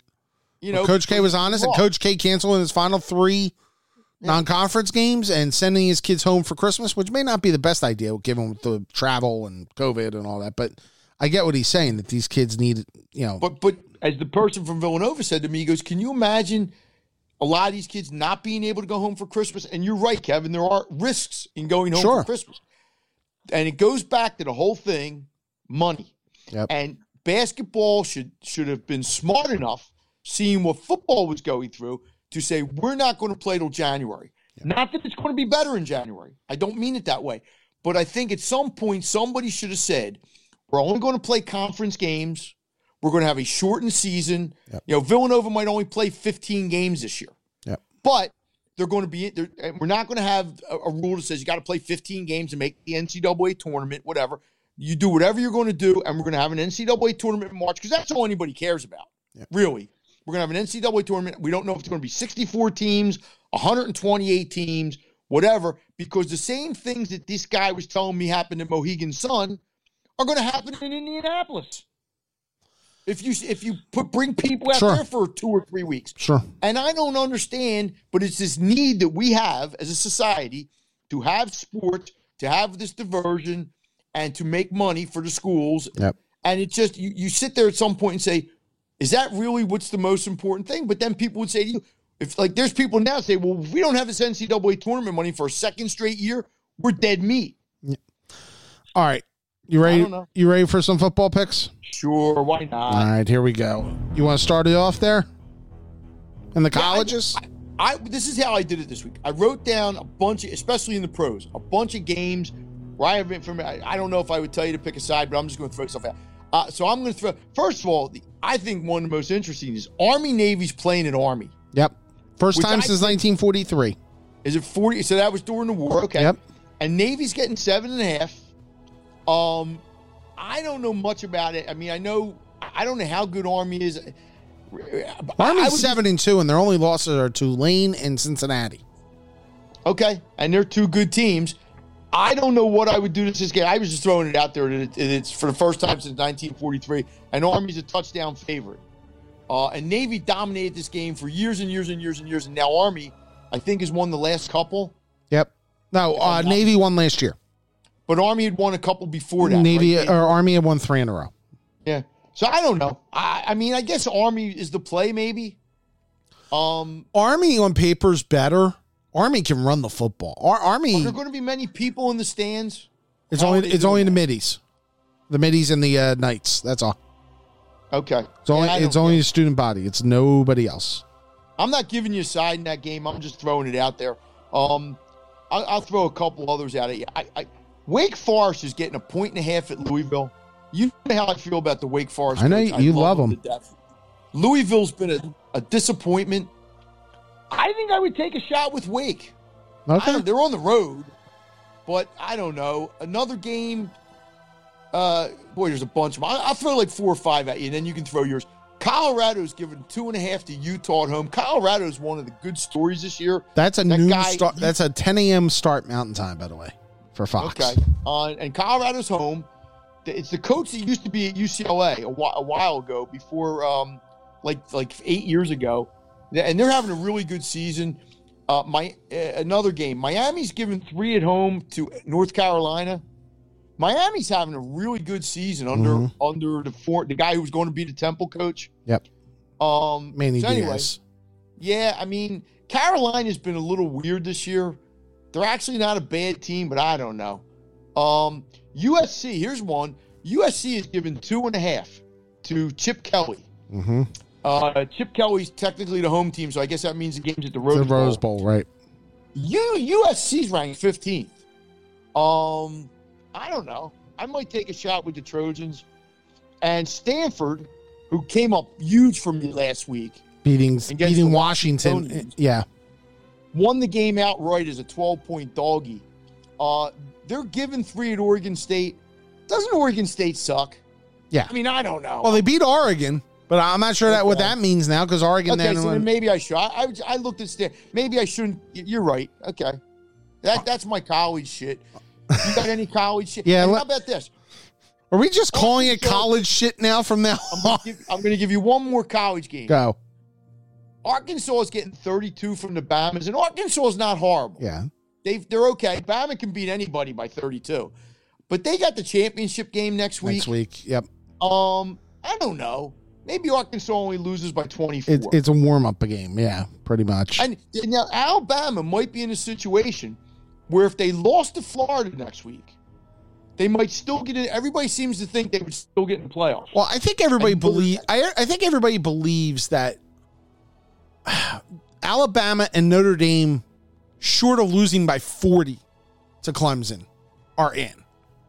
And See, but but here's the thing. Let's say Bama loses to Florida. right. Okay. And and you wouldn't figure they'd lose by much, but they lose. I think Bama still gets in. I think No, no that's what I'm saying. Could maybe not get in. I think I Um, think no, I, that's what I said. If Notre Dame doesn't get blown out, Notre Dame loses by 40, all bets are off. Notre Dame loses No, by Notre Dame loses seven. touch- I think Notre Dame's in. But see, are they in ahead of Florida? No, I think Florida. Well, if Florida, Florida, loses, if Florida loses Yeah. the Bama, it doesn't matter. No, no, no. That's not what I'm saying. No, no. no. Florida would be The uh, Notre Dame would be the argument is if Florida beats Bama Mhm. and Clemson beats Notre Dame, Yeah, okay, that would mean Florida and Clemson would be in. Ohio State would be out. You so you think Yep. okay? That's that's kind of what I'm asking you. So you think Ohio State? Notre Dame would have four more wins. oh, wait a minute now. Hold on. Hold on a second. A Big Ten champion, Ohio State, which the college football playoff people tell you matters, okay, would get in, would not get in over a, a Notre Dame team that did not win the ACC. Yeah. Okay. I'm just saying there's room for doubt. because I That's what I'm think. I think to be honest, they would viewed it five and zero, and Well, it'd be six and zero then because they would have beaten Northwestern. it's still you match it up against ten and one. Sorry, okay, I, I'm just I'm not saying you're wrong. I'm saying I, and I think that- I think to be honest, you got to also figure that this matters with the Big Ten, with the Big Ten's kind of awful on kind of rules. I think if they put Ohio State in over Alabama or Notre Dame, it would create such a shitstorm. Ohio. State wouldn't get in over Alabama. Alabama's a different. No, but I'm, I'm saying I'm floating that example. Some really good teams this year. Notre Dame's claimed fame is beating a Clemson team without Trevor Howard or without Well, Trevor they, they, they, they also beat home, Carolina on the road. in double overtime. they also beat Carolina on the road. I'm not. That's fine, but I'm telling you that Bama's got a better resume, and if Clemson beats them by like, see, here's the tough one: if Clemson beats them by two touchdowns, not thirty touchdowns, but two touchdowns, does that like what does that mean? I, I, I don't have and, and. Mike, I'll admit, if Ohio State gets in ahead of Notre Dame, again, provided Notre Dame doesn't get totally blitzed by Trevor Right. Lawrence, right. and I don't think they're going to get blitzed by Trevor Lawrence. I, I, I think they'll lose, but I think that's going to be may a yeah. Um, Yeah. but I, but I, I, you know, to me, like I, I- I just don't see a way they get left out. I don't. Uh, That's that's my opinion. I, I, I'm What- not saying you're wrong because it's two Midwest teams. You're basically Right. talking about Notre Dame and Ohio State, so it's not like you're you're picking. and they're both um, pedigree. they're both pedigree. Either one, I just think. By the I way, think it could go either the one, way. the one team that's going to get go the one way. team that's getting screwed out of all this is Colorado, and I'm not saying for like the the national championship, but we want to talk about like the alterations and schedules and all that. Colorado's having their best season since 04. Okay, That's why I took them. I know. Colorado, even if they win and go undefeated within the Pac 12, will not go to the Pac 12 title game if USC wins. But they never got a shot to play Why, USC. why is that? Why? Why is I- I- it's 'Cause they- record against conference opponents. so? They didn't play USC. They didn't saying. play USC because USC had to cancel because of the COVID outbreak at USC. Gotcha. And who's going from the other side of the division? Uh, it would be division? Wisconsin or Oregon, and I think it's uh, I'm sorry, Washington or Oregon. And I think it's going to be Washington now since that game got called this morning. Okay. Okay. All right. Yeah. yeah and you, look, and and look, it's a weird year. You're absolutely right. I don't think Colorado would have knocked Notre Dame or Ohio State. No, but Texas. but the point is, like, for a team that could win the, But- they could win the Pac-12 and go to a really good bowl. You're right. They- they- look, they're going to go to a good bowl, Kevin. Colorado might even go to a, Are they- probably go to a New Year's bowl. Or I don't think they're going to a Um, New Year's Six bowl, but Well, all right. but they they're, they're going to go. They're, they're not going to go to Rose Bowl, is what you're saying. Well, they weren't going anyway because it's a national semi. But It's a national semi. Okay. Um, somebody will take care of Colorado. by the way, It that's all I want. What they want. As a Notre Dame fan, all- they- as a Notre Dame fan, I just want Notre Dame to go to a Rose Bowl. I want to just see that one time in my life. It's not going to be the same as a full crowd and all that. Because to be honest, But would they go? Would that be the semi they would go to? well, if they're the two seed, I think they'll probably go there. The two or the three will go there because Alabama will be the one, and Alabama will go to the well, Sugar Bowl. who- who- well, yeah, but I'm, you're assuming Alabama is going to beat Florida. I'm saying if Florida were, what are the two semifinal sites? Sugar and Rose. Okay, so let's say you have Clemson in, Clemson, and you have if it's Clemson, Florida, and Alabama. They'll go to Sugar. in, which, which would we mean Florida beat Alabama. Some one of them two, then Notre Dame or Ohio State probably would go to the, the Rose. But if if Well, no- well, the way it works is whoever's the one seed gets to pick where they want to go. I would Yeah, but they try to imagine. do it. They try to do it geographically Well, too. well uh, now, now with the with the playoff, you have the team that is the number one seed gets to pick where they go, and I would imagine Clemson or Alabama would pick to go to the Sugar Bowl. But I don't see. It was never my understanding that the team picked where it wanted to go. It was the the football committee gave travel preference to the one seed. So if the one seed it was was either a Southern team, they would rather go to the Sugar Bowl. But I don't think they asked the team where do you want to go. I believe Okay, they do now. I don't think they. Well, they didn't in the past. If Okay. that's a new wrinkle, it's a new wrinkle. But Alabama, they would send to the Sugar Bowl because obviously it's a, because you would get more of your fans to the Sugar Bowl. I don't know where the fans even fit in this year. I don't I don't know how many fans right. are going to be there. But I think if if and then you have Texas A and M, like Texas A and M probably ain't going to get in, even though their only loss was to Bama and Right. going to finish with one loss. But yeah, there's probably a decent chance that Ohio State or Notre Dame, and both of them could be in. You know, if Florida loses, Florida ain't going to be in. Texas A and M might not be in, probably. You could get Ohio. I can't State see A and M getting in under any circumstances. Right. So so you could have a case where Notre Dame and Ohio State both, both get, in. in. Yeah, they could. and one of them is I, I- mean one or both of them. I mean, depending upon let me see. Well- if Bama beats Florida, they're going to be the one seed.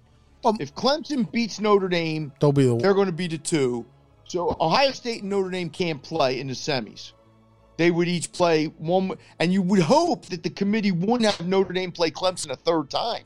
You'll probably have Notre Dame go to play. so it's Alabama. probably Ohio State, Clemson, Notre Dame, Bama, yeah.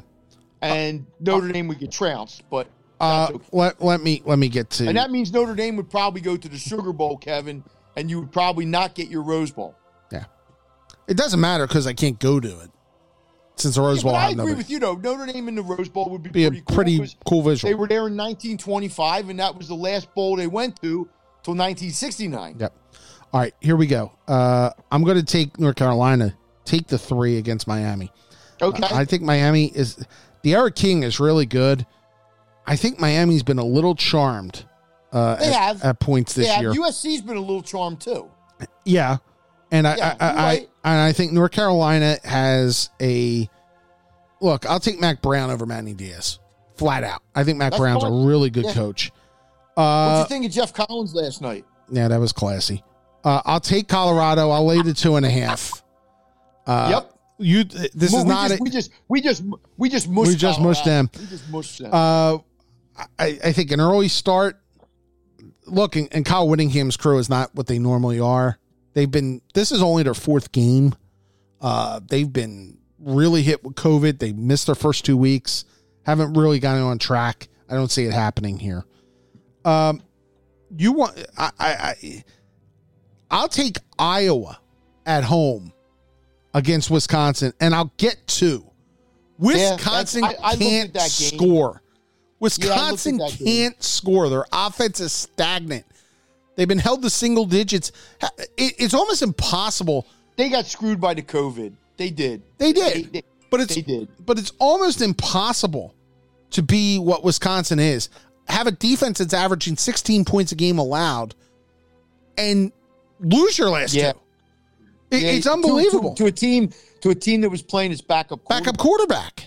It- Yeah, it- it- Yeah, you- it's so those are my three big Yeah. I'll, I'll, I By the way, I'll take U, I'll take UCLA over uh, Southern Cal too. Go for it. I'll, It's a I'll take I'll take Chip two and a half.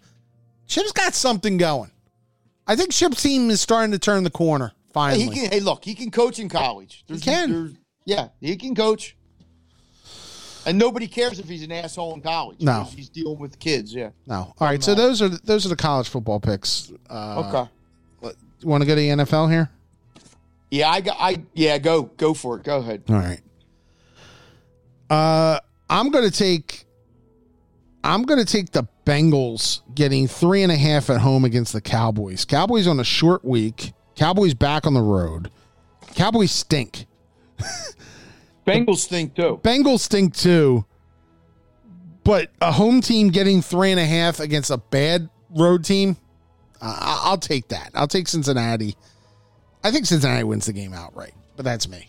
If I'm an Eagle fan, by the way, you are rooting for the Cowboys here in a couple weeks, just for draft purposes. So, I, I don't care about draft purposes. okay, When when you take when you take Whiteside with the draft pick and Dillard with a draft pick, well, yeah, but And- you're hoping somebody else is doing the drafting. yeah, you that may be a long hope, pal. I Yeah, I hear you. be a Christmas miracle. Um, It would Festivus it'd be, for the rest of us, for the rest of us. uh, I'll feats take. of strength. Fee- How do you think Howie would do in feats of strength? Why, why are you asking me that question? You I know the see. answer. I got Doug. Doug. Doug would do well in the feats of strength. Oh, Doug would be awesome in feats of strength. Yeah, but Howie, I'm not. I'm not so sure. I'm not, I'm not so sure. Isn't he the kid that got that got his lu- his, his lunch money Mike, I'm not. I'm not it? making it that personal. I've already called him an idiot. I'm not. Look, I'm not. Look, I, I, I don't know Howie. Uh, He won a Super Bowl. He made all the right moves in 2017. He, he- he gave us that. So, you know, we may never win another. Whatever. We waited 50 years for that. But he just looks like that guy. I, I'm just saying. I, you know, You know, and th- I know that gnaws at him more than anything. That people look at them. it, it, all, it always knows those people because they are those people. Yeah. You know, and he's got a bazillion dollars and I don't. So, Yeah. I'll take the Giants getting three at home against the Cardinals. Uh, Daniel Jones is back apparently. okay. I'm not sure if that's good or bad, but Um, can I? I'm going to give you some stats on some of these games. Hold on. okay. Um, Is this Cardinals Giants? the Giants have covered. These are from courtesy of Vegas Vic, my good friend Vegas Vic from the from the Inquirer Daily News. Uh, the Giants have covered four of their last 15 home games. Okay. I'm just. I'm. I, I I've also that- seen the Cardinals. Uh, the Cardinals Cardinals lately. lost four of their last five, Five. and the win was a was the hail mary. Yeah.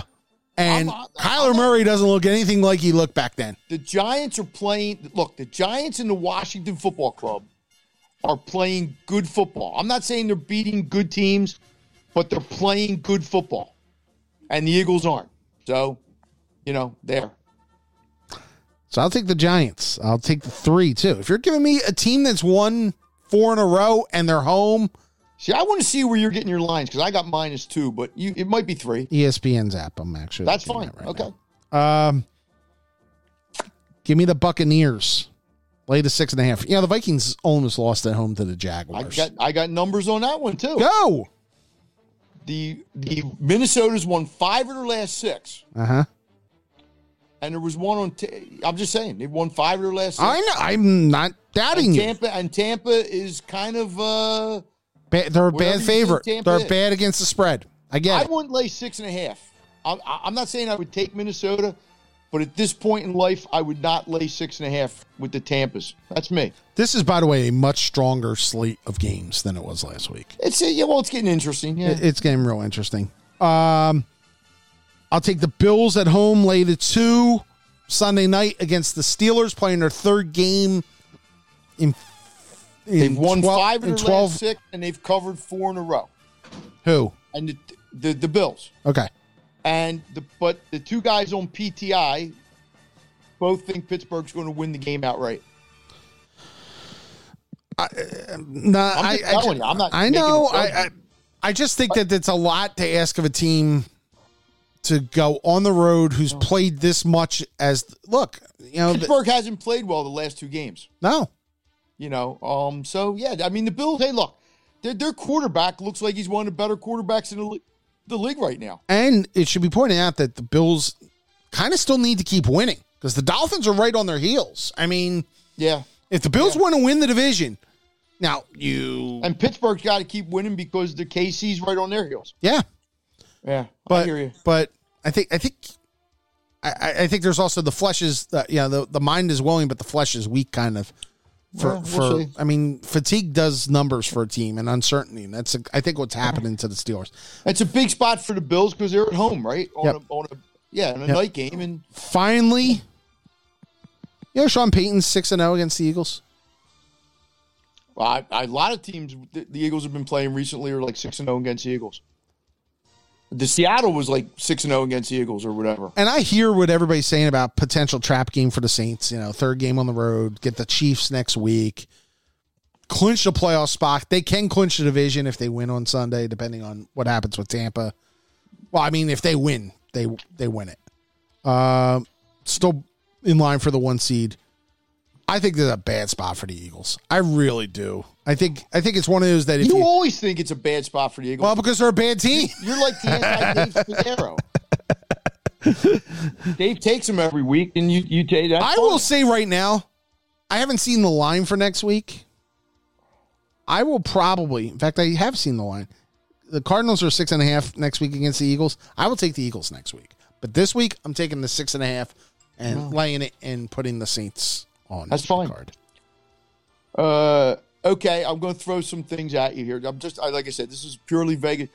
Atlanta's given two and a half to the Chargers, who just got, I don't know what that was last week. That was bad. That was an Anthony. I like Lynn's that coach. That's an Anthony Lynn getting fired game. Well, that coach is getting fired. Um, Atlanta apparently, according to this, has covered seven of their last nine on the road.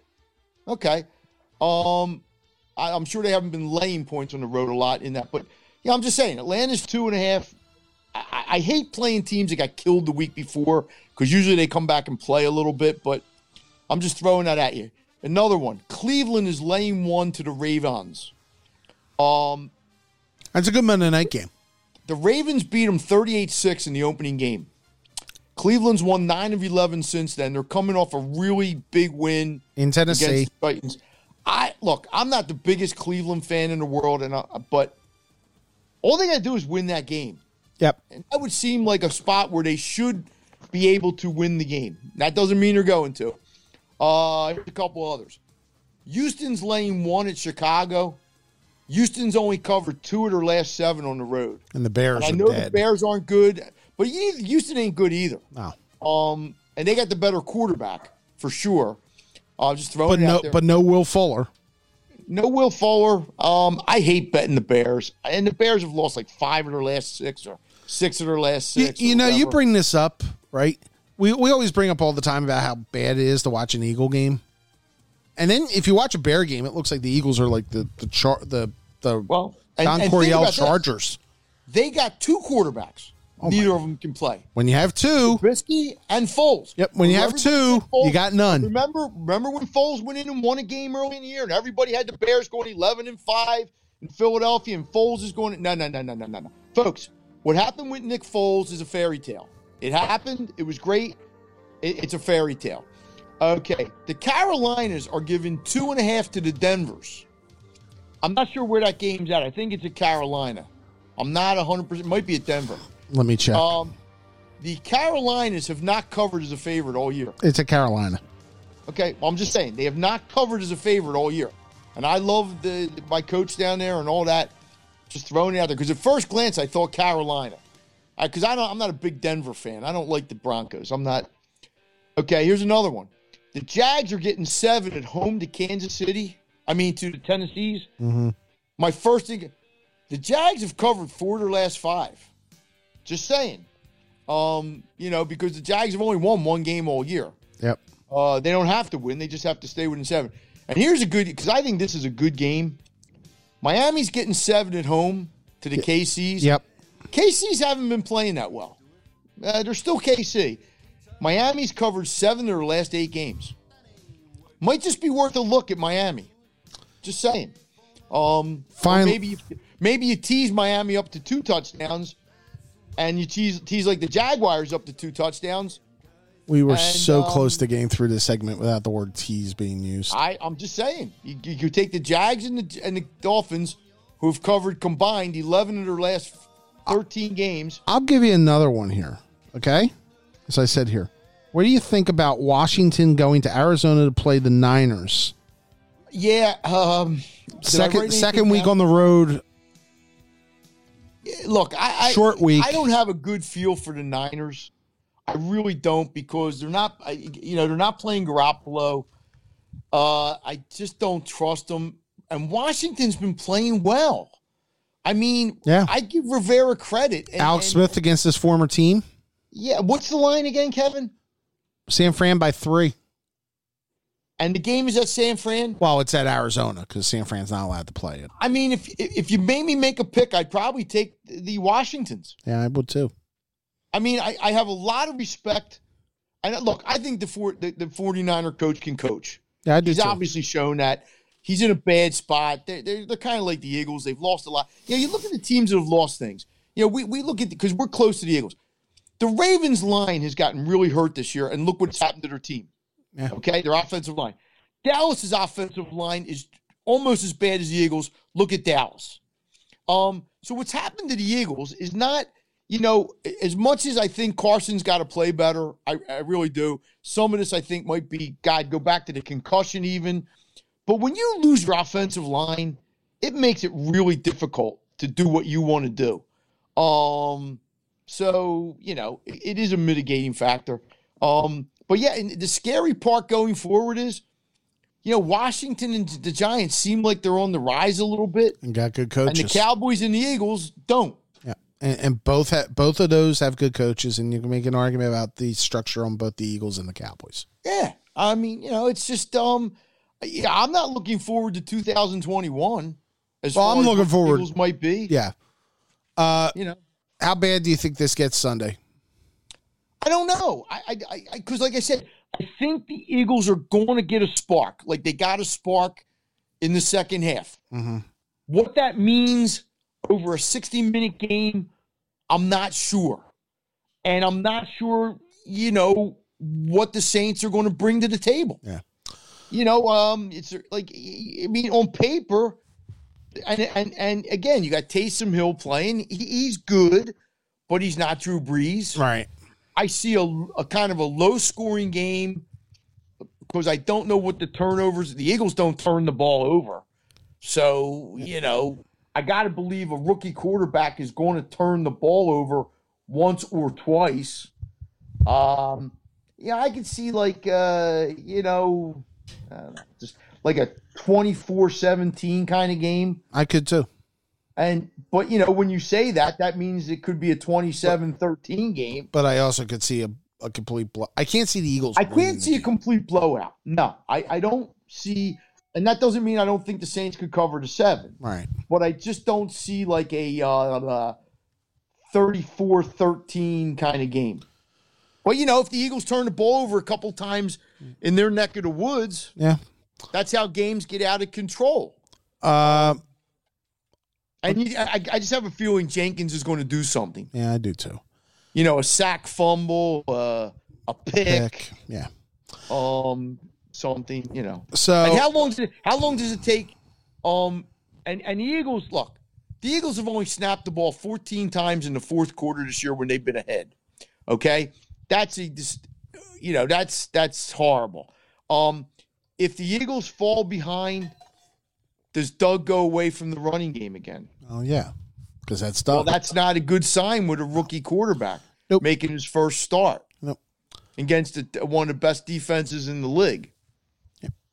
All right, Yeah. we're gonna wrap it up here. Uh, And I'm going. I got to tell you too. Before before couple. I may miss some of this game. It's it's a 4:30 start, right? Yeah.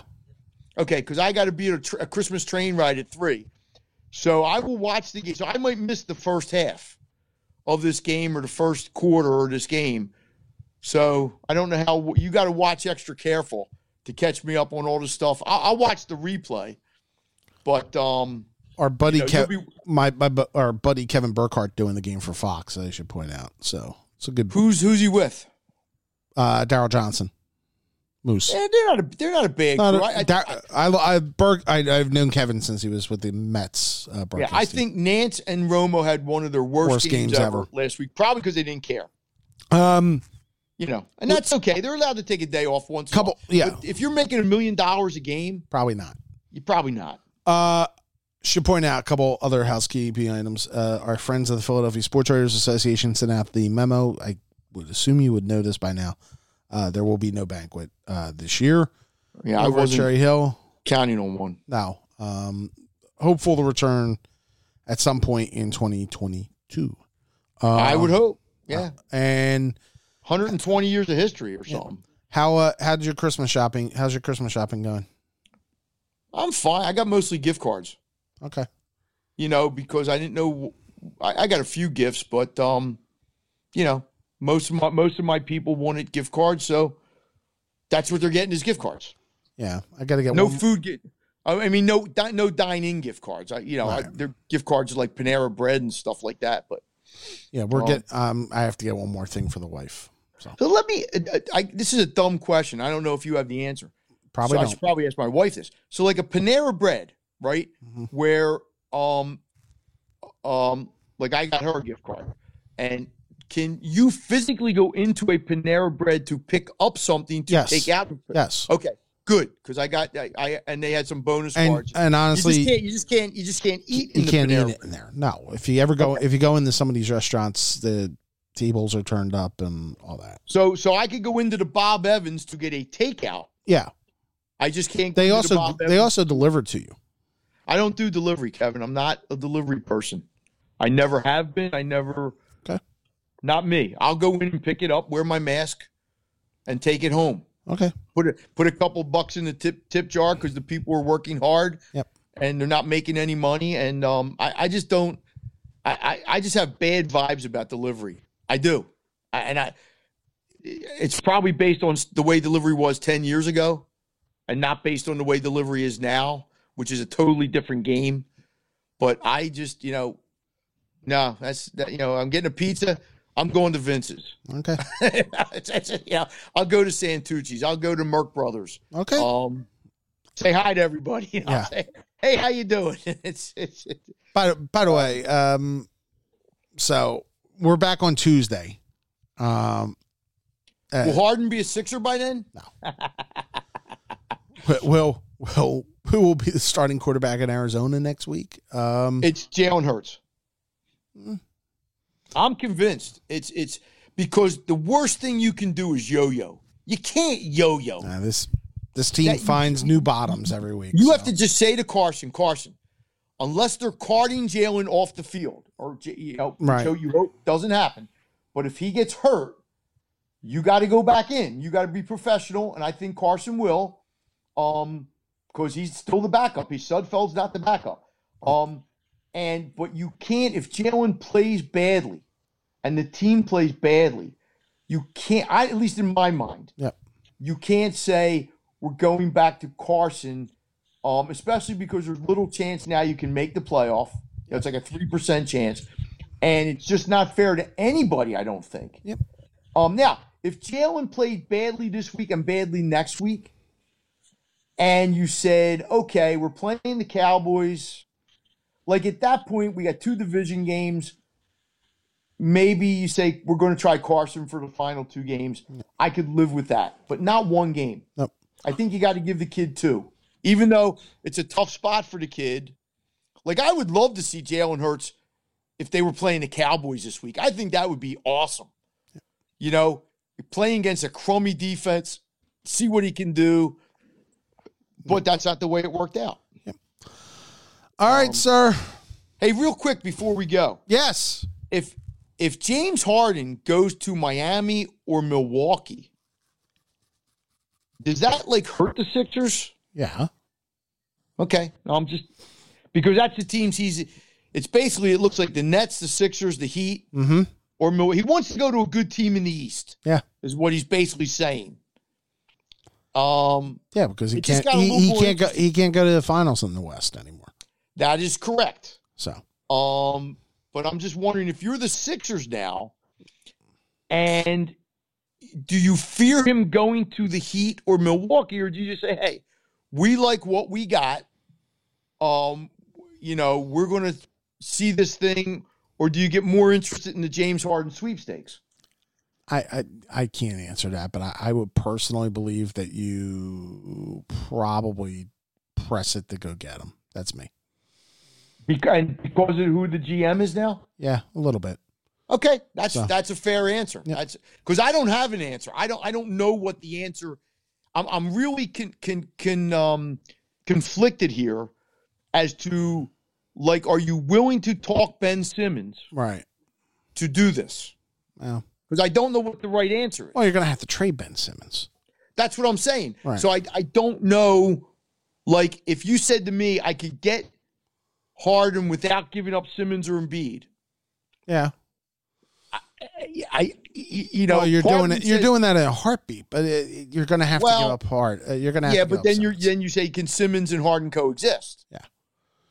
But I'm really conflicted as what I would do to try to win a championship. Does do I think James Harden gives me the best chance of doing that, or do I think Simmons and Embiid going forward with this quote coach give me the best chance of doing that? I, I don't know. So, all right, we got to go. We are plumb out of time. So I appreciate it, Michael. Go Eagles! Uh, well, yeah, okay. Uh, yes. Go no, no, no, Yeah, exactly. So, our thanks to you for listening. Our thanks to everybody for the content.